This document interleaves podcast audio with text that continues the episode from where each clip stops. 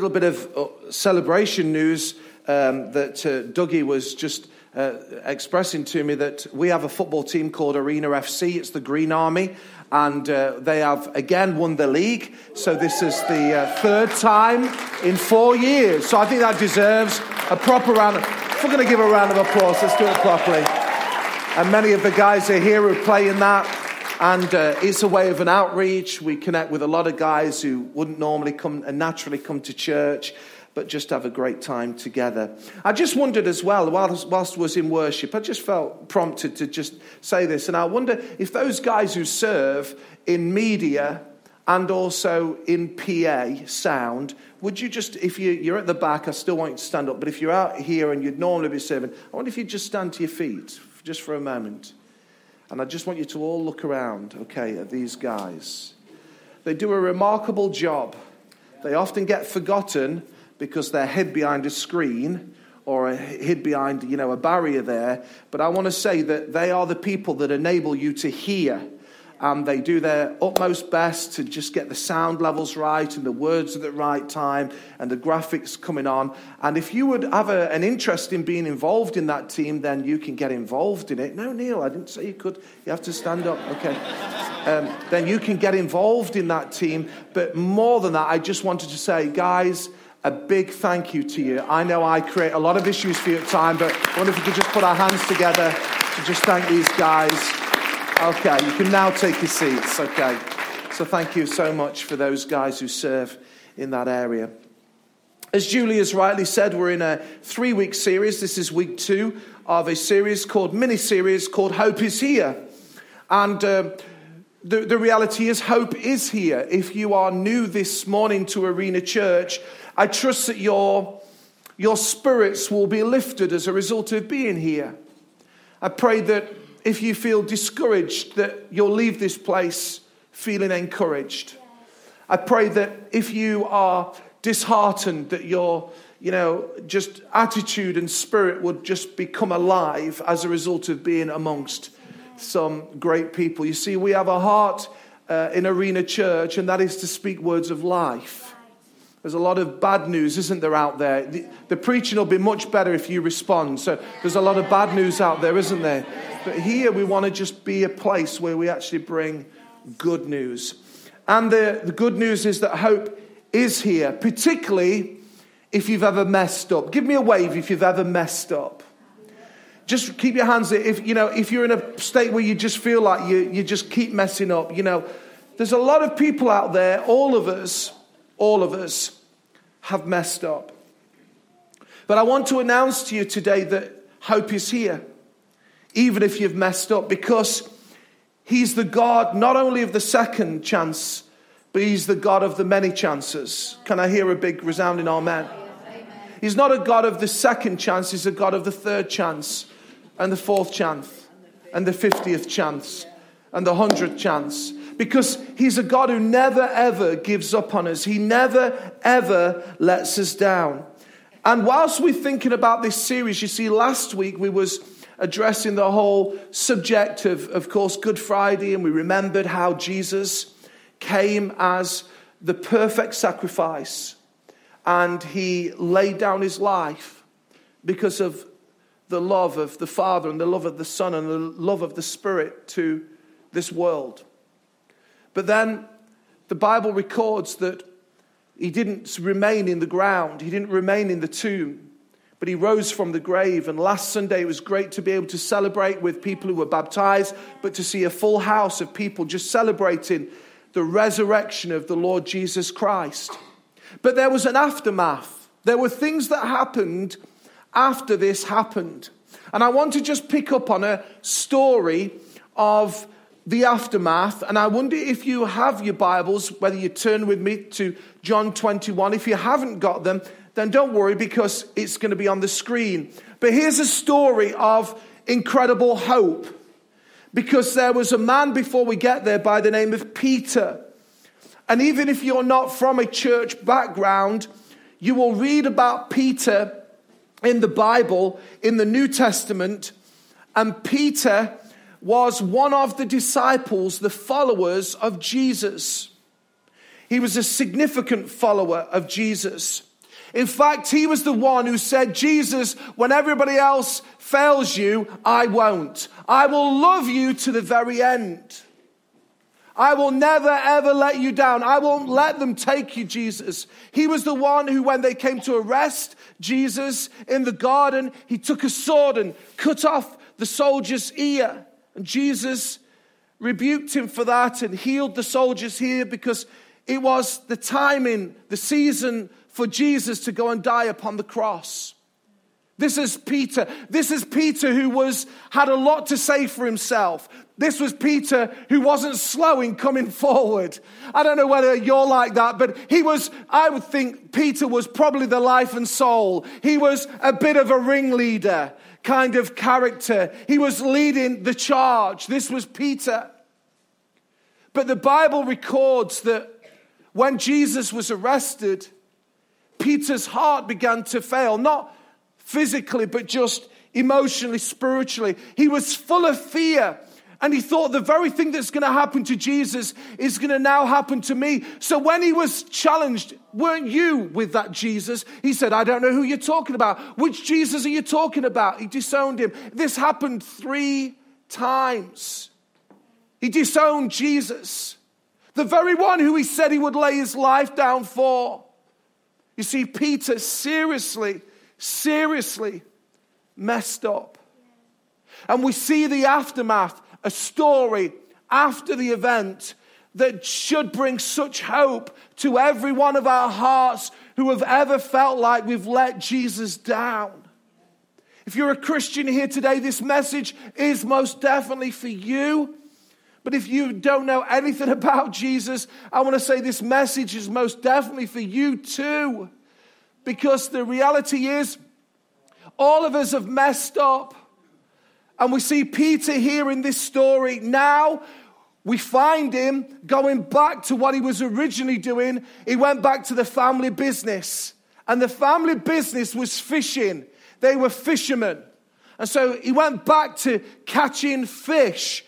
You'll read in John 21. In fact, the Bible records that he had a huge catch of fish 153 large fish. You've got to read the Bible for it. Says the Bible's very descriptive. It gives the number and it gives the size. This was a huge catch of fish. This was huge financial blessing and success that came to Peter and the family business. But we pick it up in verse 15 of John 21. Because what happened was Jesus then beckons them to come to him because he reveals himself to them in his alive state and he makes breakfast for them. And this is what it says in verse 15 of John 21. When they had finished eating, Jesus then said to Simon Peter, Simon, son of John, do you love me more than these. I'll come on to the these. Some commentators say different things. The these in my mind as I read this and I've looked at it and I, as I've read it and studied it and just tried to get my head around, these was the fish, his livelihood. Do you love me more than your livelihood? Do you love me more, more than what you've gone back to? And Peter responds, Yes, Lord, you know that I love you. And Jesus said, Well, feed my lambs. And then again, Jesus said to him moments later, Simon, son of John, do you love me? And he answered, Yes, Lord, you know that I love you. And Jesus said, Take care of my sheep. And then the third time, again, moments later, he said to him, Simon, son of John, do you love me? And now Peter was hurt because Jesus asked him the third time, Do you love me? He said, Lord, you know all things. You know that I love you. And Jesus said, Feed my sheep. This is a great story of hope. The one who disowned Jesus, the one who'd messed up big time, and all his friends knew it, there was no hiding from it. They all knew it. He'd scarpered. The, man, the big boy who said that he wouldn't let anybody take Jesus was the one who was fearful when a little servant girl asked him, Did he know Jesus? And he went back to the family business. And Jesus, here in this story, what I love about it in the aftermath of resurrection is that he restores this failed man. It takes him from his failed state, where his head was down, where his heart was heavy, where he thought there was no hope for him. I've messed up. I'll just go back to what I know. I'll go back to my old life. Any new Christians here, and you mess up and you think, that's it, Jesus can't love me any longer. I'll go back to my old ways. And this is what happened. He went back to his old life. But Jesus lovingly calls him and lovingly restores him. I thought I'd get a big amen. The hope, hope is here. Hope is in this story. We'll come back to the story in a moment. The reason why we wanted to put this series together, and we were very intentional about putting it together, is that we wanted to show that hope is still here. And this is so important because most people who I come across are devoid of hope. You talk to them in the shops, you talk to them in school playground, those who are teachers, those who are nurses, those who are doctors, those who are business leaders, those who are moms and dads, those who are grandparents. You just talk to people in the shops around about, those are police officers, and you realize the more you listen, the more you realize people are devoid of hope. There's a lack of hope. And you know, hope isn't just, hopelessness isn't just assigned to war torn countries or places of famine. You know, there, there can be places where people don't have any food. And if you watch the news, your heart needs to be wrecked. Mine is, as I read of contexts where war has ravished, and it just seems as though it's getting worse in certain areas. I was deeply troubled by the reports on, I think it was ITV, of two weeks ago in Yemen, where just some terrible things that are happening to children no, no food, no water, no health care, are really plighting, affecting that whole nation. Tragic. And you know, people are devoid of food and health care and education. But you know what's even worse? Is that many of these people are devoid of any hope. Because they're saying to themselves, even if I had a bit of food, it's not going to get any better. And the reality is, most of you have food and have access to healthcare, but there's a lack of hope in our hearts. We come across young people. I am so excited by what God is doing amongst young people and children in our church. We are having record numbers in our kids' church.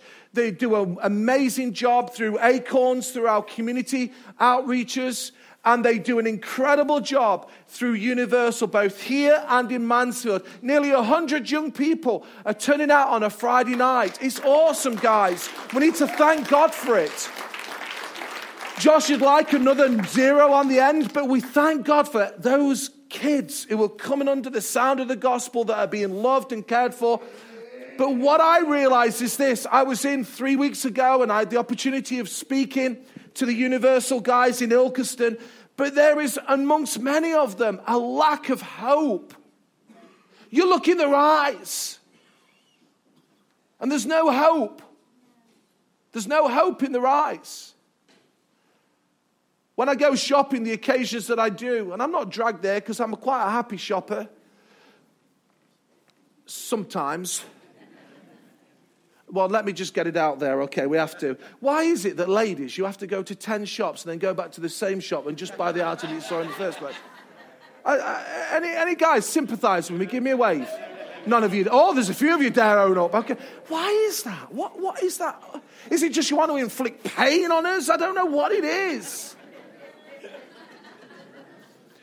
You look around the shops and you look in people's eyes and you see a lack of hope.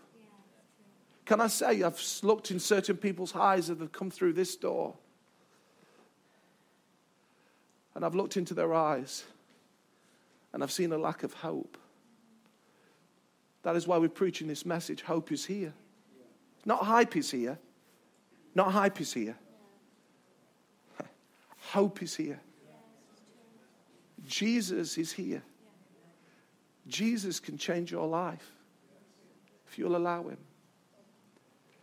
And young people are devoid of hope. What about another group of men?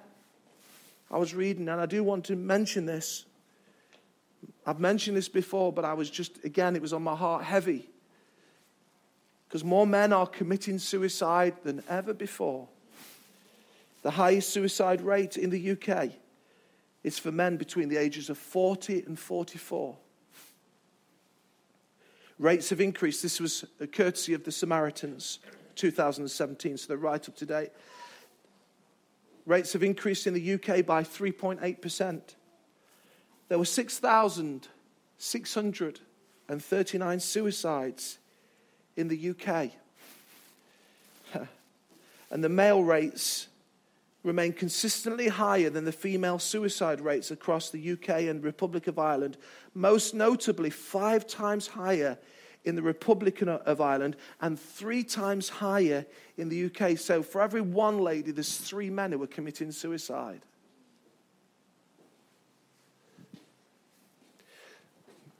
Men, let me say to you if you are devoid of hope, put your trust and hope in God. And we're going to give you an opportunity at the end to be able to hear something and continue to come to a church like this, even if you're not from the area, find, or if you don't want to find it, come go to a good church. We'll point you in a direct. If you don't like our worship, we'll point you in a direction where you'll find an, a place where you'll like the worship. We just want you to hear the hope that is here. I'd hate for anybody to go and do anything daft. Hope is here. You see, the reality is, God knows that we'll fail. That's why I started by saying He's the God of the second chance and the third chance. He's the God of the many chances because he knows that we'll fail. Because just look at me for a moment, if you will. And I just want to, in some way, unpack my heart because I don't want you to think that you're looking at somebody who's really got it all together. I'm on the journey like you. I love Jesus. I have to go on the discipleship journey like you. I have to read my, not have to, I want to read my Bible. I want to come to church. I want to pray. I want to get it right with Caroline and the children. I'm on a journey, but I don't always get it right. And I am so grateful that God is the God of many chances. Because there's many times that I have got it wrong. But my Bible tells me in 1 John 3 and verse 1, it'll come on the screen, that God is lavish with his love. He says there, see what great love the Father has lavished on us that we should be called children of God. I was going to do a little bit of a trendy kind of video skit, but I knew that our head of creative would have a um, serious, strong word with me, Jordan. Um, so I decided against it. But I was going to illustrate the fact of just having a nice pudding and just pouring some, you know, that frothy cream on and then just saying, but God, He's a lavish God and He lavishes, you know, and just shh. In fact, shh. Anybody know what I'm talking about? He just lavishes. I wanted to just show the lavish love of God in a, in a most descriptive. So hopefully you've got that image in your mind. How God lavishes yeah, with his love. Even when he knows we'll get it wrong. Some people think God loves me. I used to think this. This is a revelation to me that God loved me when I was good, but when I was bad, He fell out of love with me. I don't know where that bad theology came from, but that was what was in my mind years and years and years ago. I want to say that is bad theology. That is bad thinking. God loves us even though we may be in our sinfulness. God still loves us. Some people think that if they walked into this place, they, you know, wouldn't be accepted. I want to say God doesn't like the sin, but He loves the sinner. He does. And you've heard me say this time and time again. And He loves us too much to leave us as we are. Now, this is not an excuse then to go on sinning. Because some people have taken that and said, well, the lavish love of God is upon us. I'm under his grace. He loves me in spite of my weaknesses my failures, so I'll continue to keep on sinning. And of course, there is a man in the Bible by the name of Paul who had this same issue amongst people like this who were listening to him, and he had to address them. In Romans 6, verse 1, he says this What shall we say then? Shall we go on sinning so that grace may increase? By no means. That, if you read Romans 6, you'll note there that Paul is basically saying God's grace is towards us, but he does not give us an excuse to just carry on sinning. Are you hearing me this morning? I want you to understand the grace and the truth. God is a gracious God. He loves us in spite of our weaknesses, in spite of our failures, and nothing will separate us from the love of God. We've heard it this morning. But he also doesn't want that to be an excuse to just carry on sinning. Oh, I'm under the grace of God. I'll go and get hammered. Hey, I'll go and sleep around. I'll go and do what I need to do. Listen, I've come across people who've behaved like that. Listen to me. If you're part of Arena Church, there are standards that God, through His Word, not my words, through His Word, that He expects us to live by. Okay, so we don't carry on sinning and doing the things that we feel that we should be doing or we can do or the world tells us we can do. We live according to this book, the Bible. The Bible is very, very clear. Very clear. But God loves us. We are not a mistake. We are not a failure. You are not stupid. You are not guilty. I wrote this in the weekly news intentionally. But let me say, you are loved by God, full of purpose. You are forgiven. You are washed and you are clean. You are smart. You are valued. You are unique. Hope is here in you. Can I hear a big amen? Hope is here in you. So if you've ever messed up and the voice has come to you that says those kinds of things about you, I want to tell you that God says something completely different about you. But there's two simple things that I want to just finish up with, going back to the story. Because there was, of course, a man who had messed up and was now fishing, but God had greater purpose for his life. And this is how God restored hope. And if you need hope restoring in your heart, if you look in the mirror and you see your life devoid of hope, if you are a young person and you are thinking thoughts of negativity and destruction, harming yourself, if you're a man, if you're a lady, and you think that you are not smart, you're awful, if you think that you are a sinner, and you continue to, you know, just mess up even though you know Jesus and you think you're now nothing, this is for you because God wants to restore hope to every one of our hearts. And this is what he did with Peter, who was unforgivable in many ways. What he did. He deserted him, he disowned him. But this is what happened. Number one, go back to the story. Jesus says to Peter three times, Do you love me? Just nudge the neighbor next to you and he said, Do you love me? He said, Do you love me? Jesus asked him the question, Do you love me? You may say that's a strange thing to nudge and get people, yeah, I wanted to do it. Do you? Because this is what he was basically saying to Peter. If you want to restore hope in your heart, it starts with a life changing decision. A life changing decision. He asked him three times, Do you love me? I want to ask you the same question. Do you, not do you love me, do you love him? This is the start of a life changing decision. This love, this relationship will fill your heart with hope in your darkest hour, in your greatest need, when the prognosis is not good from the doctor, when everything around you is failing you, when everybody feels like they're deserting you, hope will be still in your heart because you started with a life changing decision. I'm not talking about religion. I'm not talking about reading the Bible. I'm not talking about praying. I'm not talking about taking communion, breaking of bread. I'm not talking about giving to the poor.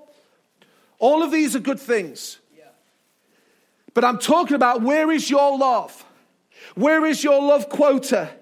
Is it duty or is it love? Because if it's love, then this will be the start of a life changing decision. But I want to tell you, this love costs. This love costs. Peter was now being challenged with the fact of this love costing because Jesus said to him, Unless you love me more than these. What is these? As I've said to you, it was the catch of fish, it was his livelihood. But I wonder what can get in the way of you with God. I wonder what gets in the way of me with God. Career, your family, your kids, your grandkids, that husband, that wife, that house, that car. What gets in the way of these things? Because Jesus said, unless you love me more than these. And what I've come across many, many times is that well meaning people who attend church, they read the Bible, they even take breaking of bread, they may even serve. But when it drives down, where is the greatest love? It's not always Jesus. Matthew 10, verse 37 says this Anyone who loves their father or mother more than me is not worthy of me. He's not saying you can't, you shouldn't love your mum and dad. Of course you should. He's not saying you shouldn't love your wife and your husband and your kids. Of course we should. But he's saying you can't love these more than me. Because anyone who loves their son or daughter more than me is not worthy of me. And I want to tell you, I hope it's never put to the test, but I literally would go to, you know, the, fall on the sword for my children. And some of you would know what I'm talking about. I'd literally die in their place for them. But actually, I need to have a deeper love for Jesus. A deeper love for Jesus. That's what he's challenging us here. Where is your love quota? Where is your love? And what I've realized is this the more I love Jesus, the more I love my kids more. The more I love Jesus, the more I love my wife more. The more I love Jesus, the more I love my church more. The more I love Jesus, the more I love you more. Another way of putting it is in Luke 14, verse 27. One day, when large groups of people were walking along with him, Jesus turned and told them, Anyone who comes to me, but refuses to let go of their father and their mother, their spouse, their children, their brothers, their sisters, yes, even one's own self, can't be, listen, can't be my disciple. Some people have just never let go. We need to let go and we need to get hold of God. So it starts with a life changing decision. And in a few moments, I'm going to give people an invitation to follow Jesus, this kind of following. Not about coming to church, not about reading your Bible. You need to do those things, but about having a love with God, a love after God, a pursuing after God, a following after God. And this is where hope began to return to Peter. Because he started with a life changing decision because he said, Jesus, I love you more than these. I love you more than these. The second thing is, and finally,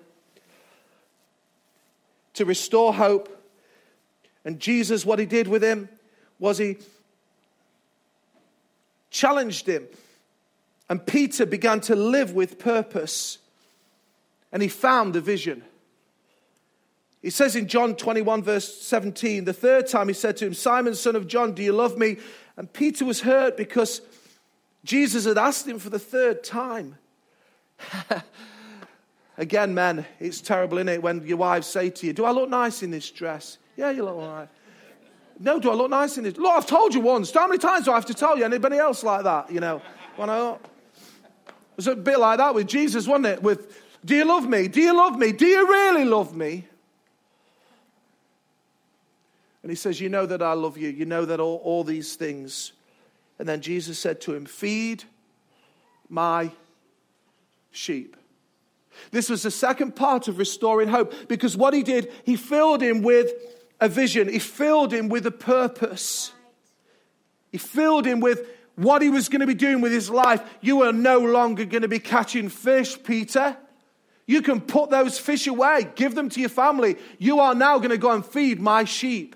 You are now going to go and teach my church. You are now going to go and build the church. There's a greater purpose that rests over your life. Not only did he restore his relationship, but he restored his purpose. There was a sense of purpose that came. And what I've realized is this that people who live with hope in their heart live with a sense of purpose, live with real purpose in their heart. And that purpose is not about making money. The greatest entrepreneurs in this world did not set about to become billionaires and the wealthiest people on the planet. Their purpose was, when you look at their stories, was to go and make a difference. And the greatest church leaders in this world who pastor the largest churches across this planet did not set out to build the largest church. They set out to make a difference in their communities. They were living with purpose. I want to encourage you today. Are you living with a sense of purpose? If you have no idea what your purpose is, if you have no idea what your vision is for your life, then you must, you must, you must nudge the neighbor next to you and say, I think he means this. You must go through growth track.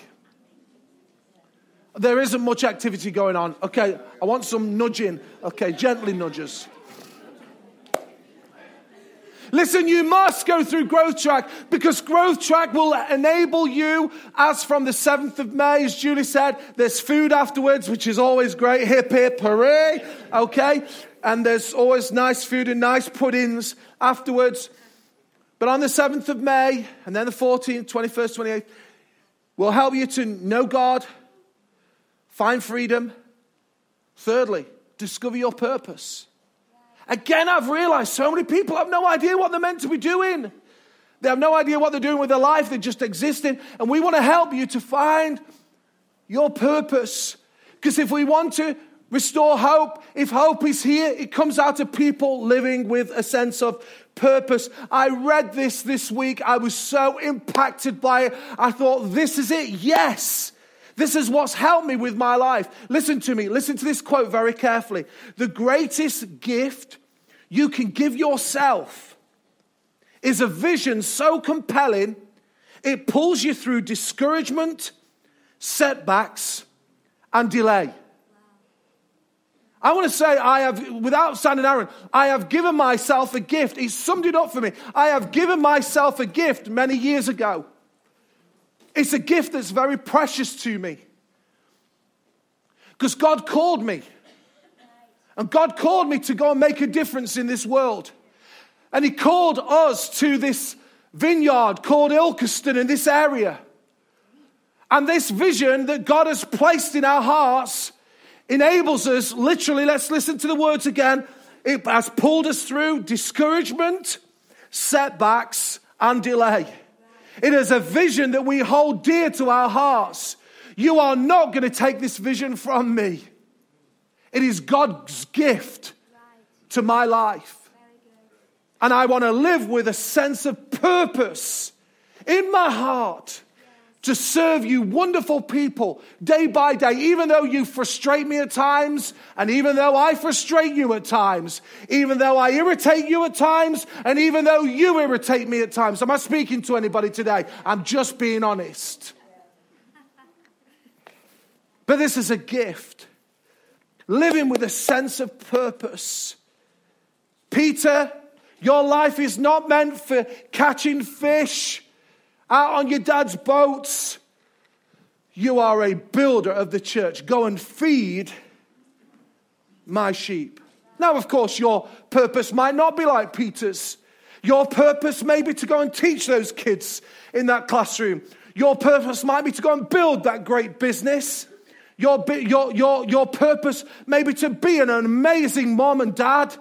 And of course, that's all of us if we've got children. You understand, I'm not saying this is where everybody needs to go. But we all discover our purpose. Are you hearing me this morning? You've all gone quiet. We all live with a sense of purpose. We find the vision in our hearts. Time has gone from me.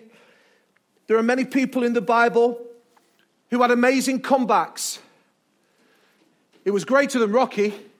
Who, loves films where there's just a great comeback? I love a great comeback, don't you? Come on, give me a wave if you love it. I love a great comeback. Comeback kids, and oh, I love it. It just, I don't need these chick flicks. Anybody with me, blokes? We want comebacks, don't we? Sorry, I've picked on you ladies a little bit this morning. Normally it's the blokes. The Bible is full of comeback kids. Joseph, imprisoned, saved his people. Moses, a murderer, a comeback kid, led the people into the promise. Nehemiah, he wasn't a comeback, but he was a man who lived out of great purpose. And Peter disowned Jesus, cut off a soldier's ear, ran away fearful. And Jesus said to him, Do you love me? And he says, You know, I love you. He says, now go and feed my sheep. It started with a life changing decision and then carried on with Jesus filling his heart with a sense of purpose. People will try and derail you, they will try and stop you, they will try and prevent you. Even those closest to you will stop you try and tempt you, try and pull you away. But I want to say to you today, a vision will keep you focused. It will keep you strong. That sense of I'm doing, fulfilling the will of God for my life. This is God's purpose over my life. I want to tell you, people who live with a sense of purpose, you look in their eyes, look in their eyes. My goodness, hope, hope is in their heart. I wonder if we bow our heads.